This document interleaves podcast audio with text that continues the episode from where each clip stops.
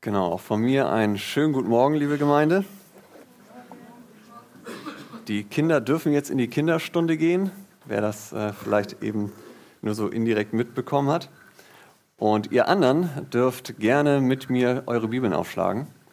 Und zwar im zweiten Buch Mose. Wir machen heute wieder Fortsetzung mit unserer Predigtserie im zweiten Buch Mose und sind jetzt beim vorletzten Gebot angekommen. 2. Mose, Kapitel 20, Vers 16 und wer von euch die Kraft hat, steht doch auch gerne mit mir auf zur Lesung dieses kurzen Textes.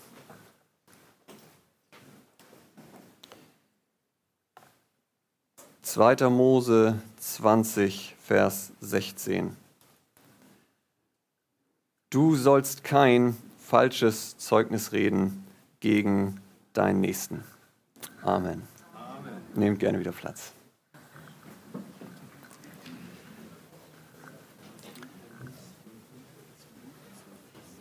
Das amerikanische christliche Magazin Daily Bread, übersetzt täglich Brot, schrieb in ihrer Ausgabe vom 28. August 1992 Folgendes. Lügen scheint für viele Menschen eine Lebensweise zu sein. Wir lügen ohne zu zögern. Das Buch mit dem Titel Der Tag, als Amerika die Wahrheit sagte, berichtet, dass 91 Prozent der Befragten routinemäßig in Angelegenheiten lügen, die sie für gewöhnlich erachten. Und 36 Prozent lügen auch in wichtigen Angelegenheiten. 86 Prozent lügen regelmäßig ihre Eltern, 75 Prozent die Freunde, 73 Prozent die Geschwister und 69 Prozent ihren Ehepartner. Auch wenn dieser Artikel nun schon über 30 Jahre alt ist, denke ich, dass er nicht an Aktualität verloren hat. Und es zeigt uns, warum es so wichtig ist, dass wir uns heute auch mit unserem Vers beschäftigen. Und dazu wollen wir uns gemeinsam drei Punkte heute ansehen. Als erstes werden wir gucken, wer ist denn dein Nächster, von dem der Text spricht. Als zweites wollen wir gucken, was beinhaltet falsch Zeugnis reden. Und als letztes gucken wir uns noch einmal den Punkt an Lüge gegen Wahrheit. Seid ihr bereit? Dann lasst uns starten. Wer ist dein Nächster? Wir haben gelesen, du sollst nicht falsch Zeugnis reden gegen deinen Nächsten. Mancher mag diese Formulierung sehen und sich denken, ah, das ist ja für mich gar nicht so schlecht. Das heißt, ich muss nur gegen meinen Nächsten die Wahrheit sagen, alle anderen darf ich belügen. Deswegen ist es wichtig, sich darüber Gedanken zu machen, was meint die Bibel, wenn sie sagt, dein Nächster? Ist dein Nächster nur dein nächster Verwandter? Oder was ist damit gemeint? Ich sage dir im Voraus, nein, es ist nicht nur dein nächster Verwandter, es ist nicht nur deine Familie, es ist auch nicht dein Nachbar, es sind nicht nur deine Freunde, auch nicht die Menschen aus der Gemeinde, es sind auch nicht diejenigen, von denen wir so schön sagen, sie stehen mir am nächsten. In Lukas 10, Vers 25 kommt ein Gelehrter zu Jesus und stellt im Laufe ihres Gesprächs interessanterweise genau diese Frage. Nämlich, er sprach zu Jesus, und wer ist mein Nächster? Daraufhin erzählt Jesus das bekannte Gleichnis vom barmherzigen Samariter. Ein Mann aus Jerusalem ging seines Weges und wurde überfallen. Die Räuber schlugen und beraubten ihn und ließen ihn halbtot liegen. Ein Priester kam den Weg entlang, ging aber vorbei, ebenso ein Levit. Dann kam jedoch ein Samariter. Dieser kümmerte sich um den Mann und sorgte für ihn und am Ende, nachdem Jesus dieses Gleichnis erzählt hat, stellt er dem Gelehrten dann die Frage, was meinst du, wer von diesen dreien der nächste dessen gewesen ist, der unter die Räuber gefallen war? Er, also der Gelehrte, aber sprach, der die Barmherzigkeit an ihm übte. Jesus aber sprach zu ihm, geh hin und handle du ebenso. Was uns dieses Gleichnis zeigt, ist, dein Nächster ist also derjenige, an dem du Barmherzigkeit erweist. Dabei spielt es keine Rolle, ob du diese Person magst oder nicht. Es kann ein von dir nicht sonderlich gemochter Mitschüler, Lehrer, Arbeitskollege, vielleicht sogar dein Arbeitgeber oder der Staat sein. Ganz gleich wer. Auch das kommt in Jesu Gleichnis durch. Denn wenn wir sehen, dass dieser Mann aus Jerusalem kam, war er höchstwahrscheinlich Jude. Und das ist auch das an die Zuhörerschaft, über die Jesus spricht. Und dann kommt ein Samariter das Verhältnis zwischen Juden und Samaritern war nicht gut. Man könnte fast sagen, die hassten sich wie die Pest. Die mieden einander. Wenn es ging, gingen die Umwege. Die, gingen, die Juden gingen nicht mal durch samaritanisches Land, wenn es nicht sein musste. Die gingen lieber einen riesen Umweg drum. Das heißt, selbst so jemand ist dein Nächster, an dem du Barmherzigkeit üben sollst, indem du auch kein falsches Zeugnis über ihn sprichst. Ich hoffe, ihr habt verstanden, dass damit eigentlich gemeint ist, jeder ist dein Nächster. Nachdem wir also geklärt haben, wer jetzt unser Nächster ist und wir hier keine Ausrede mehr haben, kommen wir zur nächsten wichtigen Frage, nämlich, was beinhaltet jetzt falsch Zeugnis reden? Du sollst nicht falsch Zeugnis reden gegen deinen Nächsten. Viele von uns haben wahrscheinlich, wenn wir über dieses Gebot nachdenken, eine bestimmte Formulierung im Kopf. Dieses falsch Zeugnis reden, wenn wir gefragt werden, was ist das neunte Gebot, sagen die wenigsten von uns, du sollst nicht falsch Zeugnis reden, sondern wir sagen, du sollst nicht lügen. Das ist so das, was wir in unserem Kopf haben. Und ich denke, dass das auch gut beschreibt, worauf dieser Vers eigentlich abzielt. Und deswegen dürft ihr das auch gerne im Kopf behalten. Aber zuerst einmal geht es vorrangig darum, nichts Unwahres über seinen Nächsten zu sagen. Und das war besonders zur damaligen Zeit auch besonders wichtig. Denn Zeugen waren das größte Beweismittel und konnten bei einer Gerichtsverhandlung über Leben oder Tod des Angeklagten entscheiden. Es gab nur wenige bis keine anderen Beweismittel. Dinge wie Videos, Bilder, Dokumente, die wir heute haben, waren damals nicht. Zum Schutz des Angeklagten mussten es deshalb auch mindestens zwei Zeugen sein, die gegen ihn aussagten. So heißt es in 5. Mose 17,6: Auf Zweier- oder Dreierzeugen Mund soll sterben, wer des Todes wert ist, aber auf nur eines Zeugen Mund soll er nicht sterben. Aber versteht ihr, warum es so wichtig war, kein falsches Zeugnis zu reden? Es wäre sonst schnell möglich gewesen, jemandem etwas vorzuwerfen, und man holt sich irgendjemand anders und sagt, sag du einfach mal, dass das stimmt. Und schon hättest du zwei Zeugen und derjenige könnte zu Tode verurteilt werden.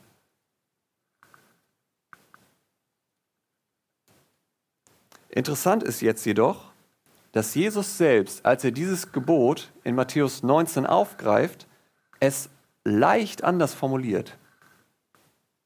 Er sagt, du sollst nicht falsches Zeugnis reden. Merkt ihr, was da fehlt? Er sagt nicht mehr nur noch über deinen Nächsten.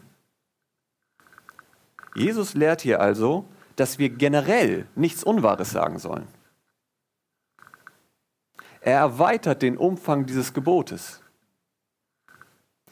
Und das sollte uns auch nicht wundern, denn die Bibel selbst spricht an verschiedenen Stellen auch viel über das allgemeine Lügen.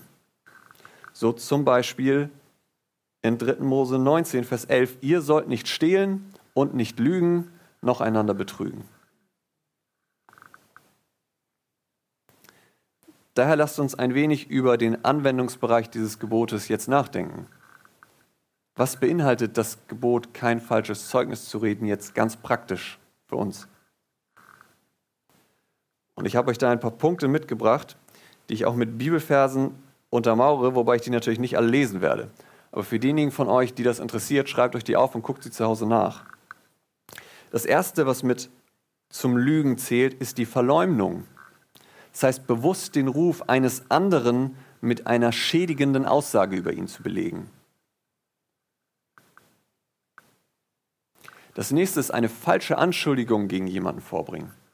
Ihn fälschlicherweise beschuldigen, irgendetwas getan zu haben oder auch unterlassen zu haben. Der dritte Punkt ist Leugnung, das Verschweigen von Worten und Taten einer anderen Person, um ihn oder sie zum Beispiel zu schützen, fälschlicherweise. Sowie auch die Schuld abzutun und von sich zu weisen, obwohl man eigentlich einer Sache schuldig ist. Als nächstes haben wir das Lästern und die üble Nachrede. Auch das schadet häufig dem Ruf, dem Ansehen oder dem Respekt einer Person und zählt mit unter dieses Gebot. Und dazu gehören auch die versteckten Arten von Lästern. Etwas wie, hast du schon gehört, was Matthias gemacht hat? Ja, habe ich auch gehört. Und das und das hat er auch noch gemacht. Aber lass uns dafür beten. Ne? Dieses, Wir lästern erstmal, aber dann verpacken wir es geistlich, indem wir am Ende sagen, aber lass uns dafür beten. Ich will damit nicht sagen, dass es falsch ist, für eine Person zu beten. Versteht mich nicht falsch. Aber überleg dir doch vorher, bevor du so eine Aussage triffst und über jemand anders etwas erzählst, ob du es wirklich erzählen musst und auch wem du es erzählen musst. Oder ob du nicht vielleicht doch nur tratschen möchtest.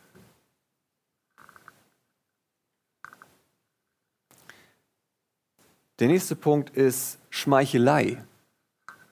Einer Person ein falsches Kompliment zu machen, um sie um den Finger zu wickeln oder zu manipulieren. Auch das ist in unserer Gesellschaft ja sehr beliebt. Ich schmeichel einer Person, damit sie mir dann irgendwas gibt oder mir beim nächsten Mal glaubt. Das wären so die, ich sag mal, offensichtlichen Sachen, die wir auch noch in dieses Gebot explizit, selbst wenn es über das falsche Zeugnisreden gegen den Nächsten geht, mit einbeziehen können.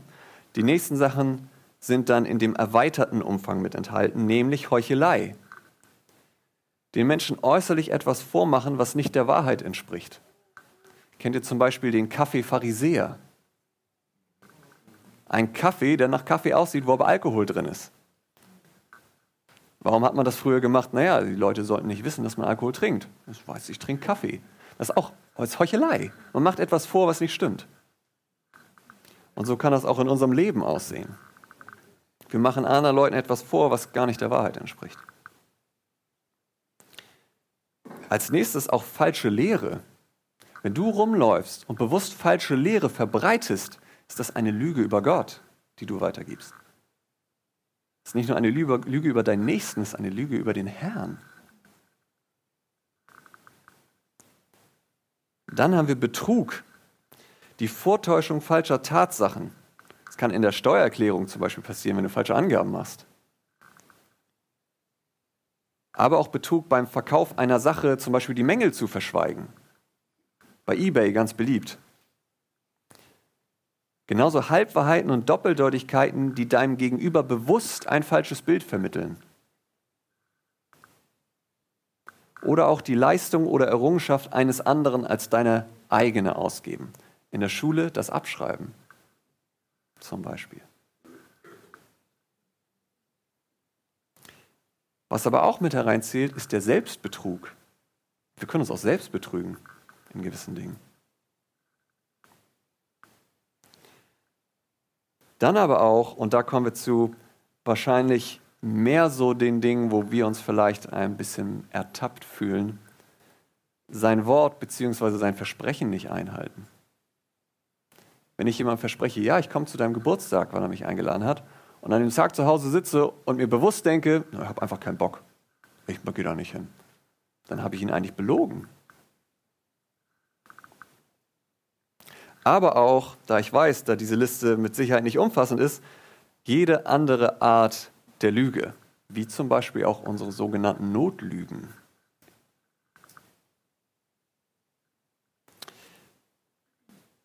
Und weil diese Liste eben bestimmt nicht umfassend genug ist, würde ich sie mit den Worten der Bibel selbst zusammenfassen. Falsche Lippen sind dem Herrn ein Greuel, wer aber Wahrheit übt, gefällt ihm wohl. Alles, was also der Wahrheit entspricht, oder alles, was nicht der Wahrheit entspricht, ist also gegen das Gebot Gottes. Das ist das, was wir eigentlich schlussfolgern können aus diesem Vers. Spätestens jetzt ist aber vielleicht manch einer hier und sagt, Matthias, warte mal. Gibt es nicht aber bestimmte Umstände, unter denen das nicht ganz zutrifft? Und gibt es da nicht auch gewisse Bibelstellen, ja, das stimmt. Und die wollen wir auch nicht unerwähnt lassen, sondern gleich noch ein paar Worte zu ihnen verlieren. Zuerst aber noch zu dem Einwand, dass es in diesem Thema nicht immer ganz klar schwarz-weiß gibt. Ich glaube auch, dass wir in bestimmten Aspekten ein bisschen differenzierter sein müssen. Daher kurz ein paar Beispiele, von denen ich denke, dass dieses Gebot, du sollst nicht falsch Zeugnis reden, sie nicht mit umfasst. Ich nenne es mal in Anführungsstrichen taktische Täuschung in gewissen Situationen. Wenn du das Haus verlässt und das Licht brennen lässt, weil du nicht möchtest, dass jemand bei dir einbricht, ist das keine Lüge im Sinne des neunten Gebotes, obwohl es eigentlich eine falsche Tatsache widerspiegelt. Oder wer von euch hat schon mal Fußball gespielt? Kennt ihr da die Körpertäuschung? Ich täusche an, dass ich nach links gehe, gehe aber nach rechts. Ist das jetzt eine Lüge? Sündige ich, wenn ich das mache? Natürlich nicht. Also ihr versteht, worauf ich hinaus will. Es gibt diese taktische Täuschung, die in dem Sinne keine Sünde ist. Ein anderer Aspekt wäre Fehler oder Irrtümer.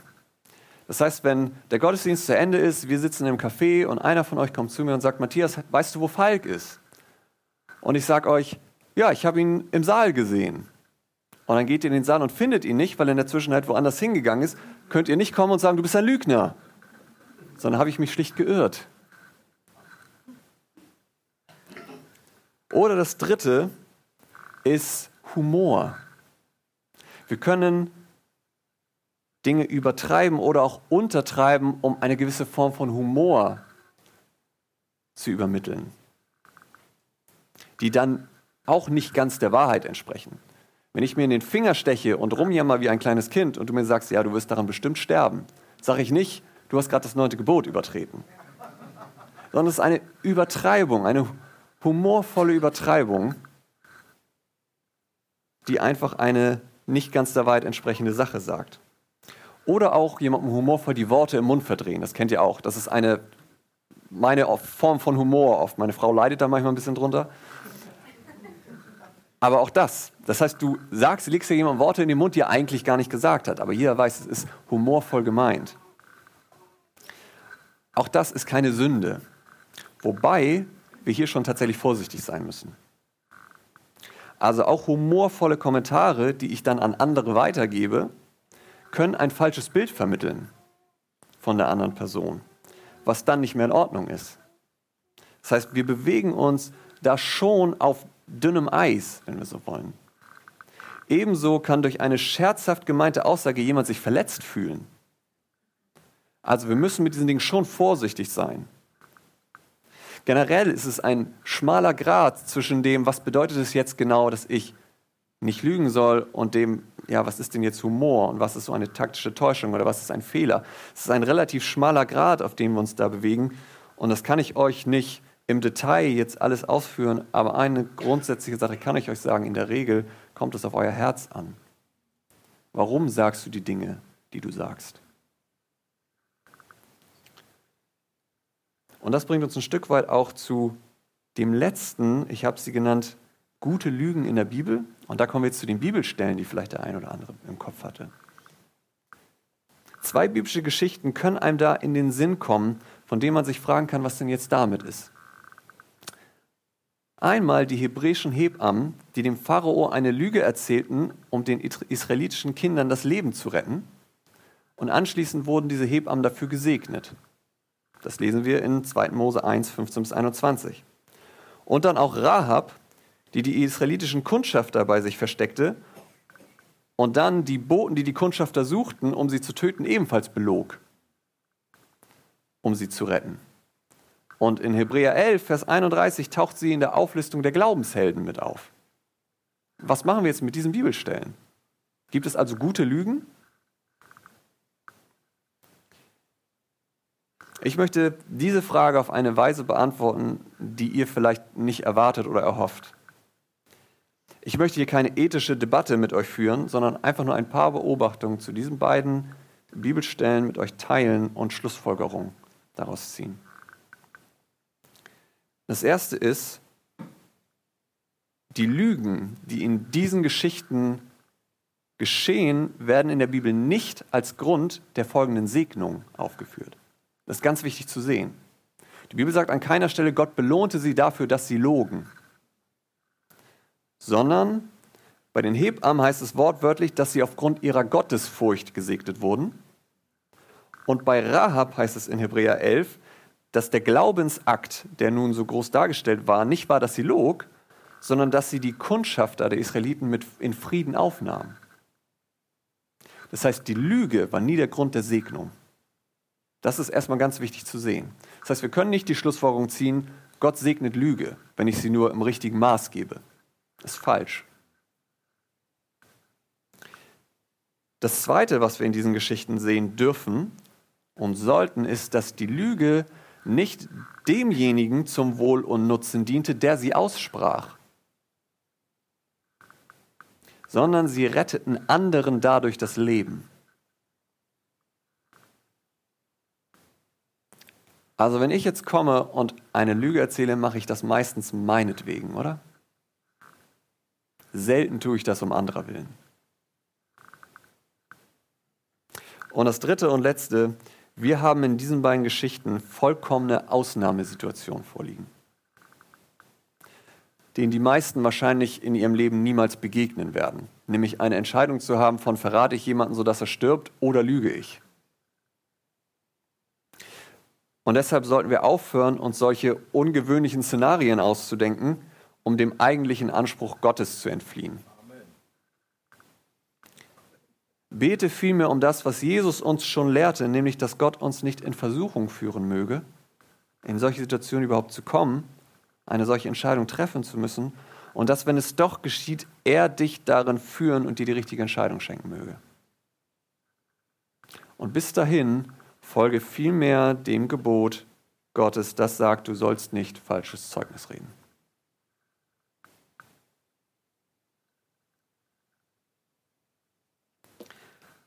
Wenn wir jetzt aber ehrlich mit uns sind und nüchtern auf dieses Gebot und dessen Umfang schauen, dann müssen wir, glaube ich, zugeben, dass wir alle lügen und auch schon gelogen haben, oder? Nicht jeder von uns mag andere verleumdet oder im großen Stil betrogen haben, aber ich glaube, wir alle können uns an Situationen erinnern, in denen wir unser Versprechen vielleicht nicht eingehalten haben, das wir jemandem gegeben haben. Oder eine Situation, wo uns doch eine Notlüge über die Lippen geglitten ist, weil ich mich doch irgendwie rechtfertigen oder verteidigen wollte. Und selbst wenn du der Meinung bist, dass du nichts davon je getan hast, was ich eher dem zuschreiben würde, dass du dir dessen nicht bewusst bist oder dich nicht mehr erinnerst, als dass du noch nie gelogen hättest, bist du einer Lüge auf jeden Fall aufgesessen und hast danach gehandelt. Denn wir lesen in Römer 1, denn obgleich sie Gott erkannten, haben sie ihn doch nicht als Gott geehrt und ihm nicht gedankt und haben die Herrlichkeit des unvergänglichen Gottes vertauscht mit einem Bild, das dem vergänglichen Menschen, den Vögeln und vierfüßigen und kriechenden Tieren gleicht, sie, welche die Wahrheit Gottes mit der Lüge vertauschten und dem Geschöpf Ehre und Gottesdienst erwiesen, anstatt dem Schöpfer, der gelobt ist in Ewigkeit. Amen hast du dem unvergänglichen Gott als deinem Schöpfer immer in jedem Augenblick deines Lebens die Ehre und den Gottesdienst erwiesen, die ihm zustehen? Wenn nicht, hast du auch die Wahrheit Gottes mit der Lüge vertauscht und hast dich selbst und andere belogen. Und das führt uns zu unserem dritten und letzten Punkt, Lüge gegen Wahrheit. Wundert es uns denn wirklich, dass wir alle lügen und somit Gottes Gebot übertreten und sündigen? Wie begann denn diese ganze Sündenspirale? Wo fing sie an? Sie begann mit einer Lüge. In 1. Mose heißt es aber, die Schlange war listiger als alle Tiere des Feldes, die Gott daher gemacht hatte. Und sie sprach zu der Frau, sollte Gott wirklich gesagt haben, dass ihr von keinem Baum im Garten essen dürft. Allein in dieser Frage steckt schon sehr viel Unwahrheit. Gott hatte das nie gesagt. Wie ging es weiter? Da sprach die Frau zur Schlange, von der Frucht der Bäume im Garten dürfen wir essen, aber von der Frucht des Baumes in der Mitte des Gartens hat Gott gesagt, esst nicht davon und rührt sie auch nicht an, damit ihr nicht sterbt. Stimmt es, was die Frau da sagt? Nicht ganz. Sie hat sich schon direkt beeinflussen lassen und antwortet mit einer Halbwahrheit. Denn wann hatte Gott je gesagt, ihr dürft die Frucht nicht anrühren? Was Gott gesagt hatte, war, Gott der Herr gebot dem Menschen und sprach, von jedem Baum des Gartens darfst du nach Belieben essen, aber von dem Baum der Erkenntnis des Guten und Bösen sollst du nicht essen. Denn an dem Tag, da du davon isst, musst du gewisslich sterben. Das ist keine Rede davon, dass sie den nicht anfassen dürfen. Finden wir auch sonst nicht. Aber dann, und das ist das Entscheidende, folgt in dem Gespräch von Eva und der Schlange die erste eindeutige und große Lüge, die uns gleichzeitig den Untergang brachte. Da sprach die Schlange zu der Frau, keineswegs werdet ihr sterben. Und hier haben wir es nun. Lüge gegen Wahrheit. Gott sagt, ihr werdet sterben. Der Teufel sagt, ihr werdet keineswegs sterben. Und wem glaubt der Mensch? Er glaubt der Lüge. Er vertraut Gott nicht, obwohl dieser niemals lügt. Mehr noch, die Bibel sagt sogar, Gott, der nicht lügen kann. Er kann überhaupt nicht lügen. Gott kann nicht anders als die Wahrheit sagen, weil sein Wesen Wahrheit ist. Und doch, lasst uns doch ehrlich sein, vertrauen wir ihm so oft nicht, oder?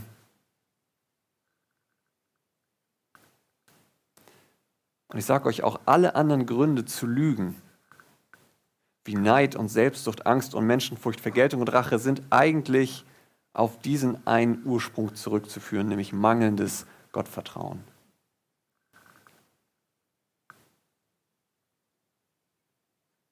Und so nennt die Bibel in Johannes 8, Vers 44 nicht nur den Teufel ein Lügner und den Vater derselben, sondern sie sagt auch, vielmehr erweist sich Gott als wahrhaftig jeder Mensch aber als Lügner.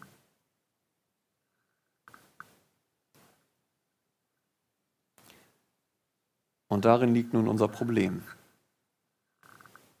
Jede Lüge, die gegen das neunte Gebot verstößt, ist Sünde, weil sie ein Werk des Teufels ist und unseren Unglauben und unsere Verwerfung Gottes zum Ausdruck bringt.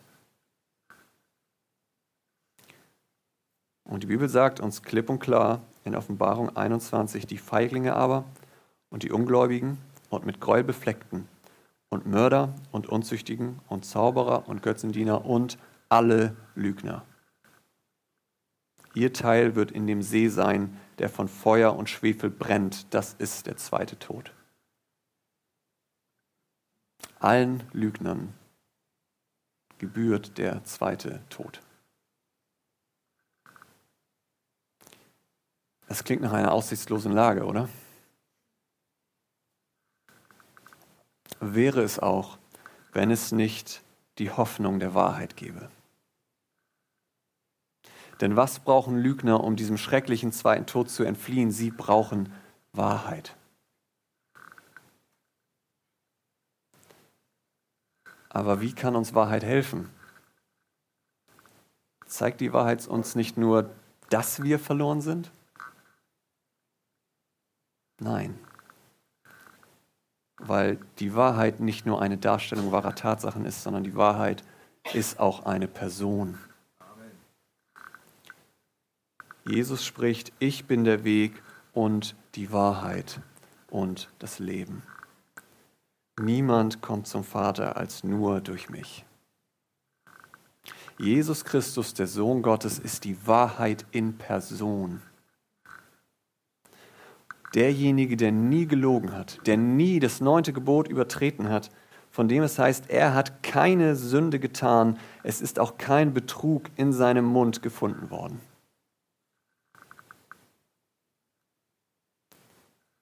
Und dennoch war er bereit, Verleumdung, Schmähung, Lästerung, falsches Zeugnis, eine ungerechtfertigte Verurteilung und den Tod dafür über sich ergehen zu lassen.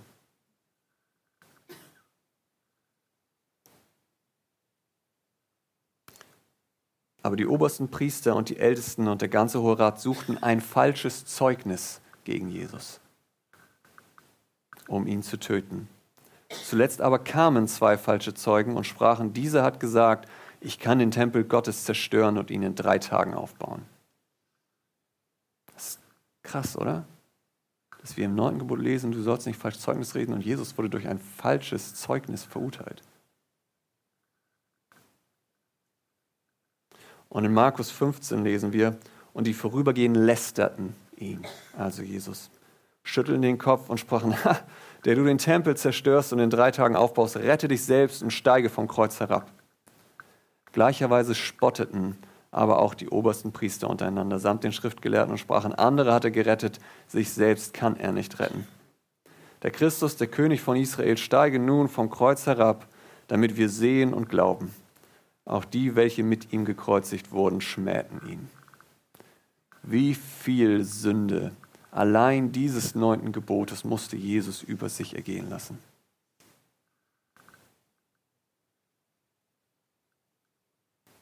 Und warum ertrug er all das? Er tat es, weil er unsere Sünde auf sich nahm und die Strafe und den Tod erduldete, den wir verdient hätten. Und weil er das tat, gilt nun, dass jeder, der an ihn glaubt, nicht mehr den zweiten Tod sterben muss, sondern ewiges Leben hat, denn solchen schenkt er sich selbst als die Wahrheit. Die Wahrheit, die vor Gott gilt.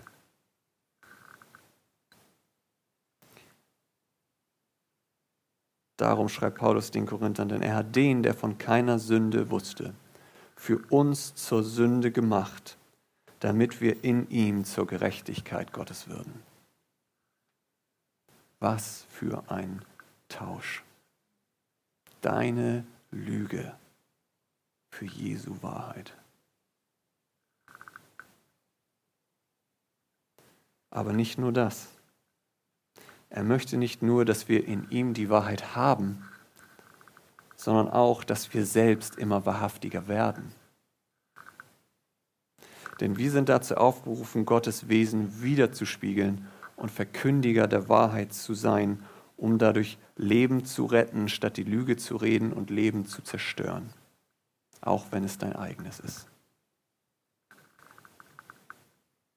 Denn genau so tat Gott es doch auch, oder? Er sandte, er gab uns die Wahrheit in Jesus, seinem Sohn, um unser Leben zu retten. Und damit wir ihm darin immer ähnlicher werden können, gibt er uns dafür sein Wort und sein Geist.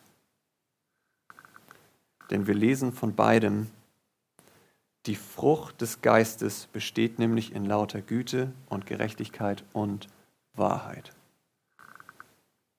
Und Jesus betet, heilige sie in der Wahrheit, dein Wort ist Wahrheit.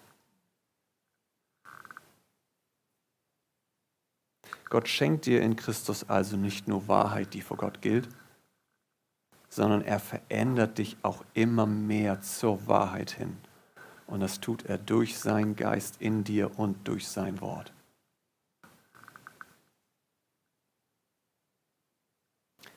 Und darum will ich dich zum Schluss ermutigen, vertraue Jesus als deinem Retter, der von sich selbst sagt, dass er die Wahrheit in Person ist.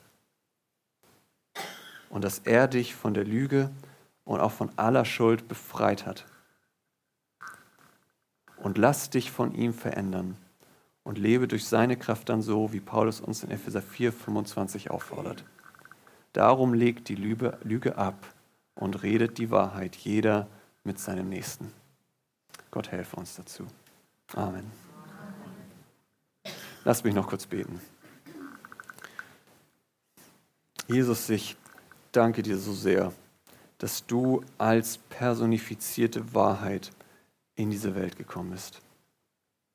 Herr, du siehst meine Schuld, du siehst meine Lügen, die ich immer und immer wieder getan habe und ja, die ich immer noch tue. Und ich danke dir so sehr, dass du gekommen bist, um mir all das zu vergeben. Und nicht nur für mich bist du gekommen, sondern für jeden, der sein Vertrauen in dich setzt. Du bist für jeden gekommen, der an dich als seinen Retter glaubt. Ich danke dir so sehr dafür, dass wir lesen, so sehr hat Gott die Welt geliebt, dass er seinen einzigen Sohn gab, auf dass alle, die an ihn glauben, nicht verloren gehen, sondern ewiges Leben haben. Danke für deine Gnade, Herr. Danke für dein Wort, das uns das zeigt, das uns dich selbst offenbart, das uns immer wieder zurück zum Kreuz führt, wo wir als verlorene Sünder Hoffnung finden. Hoffnung auf Freude, auf Frieden und auf ewiges Leben. Amen.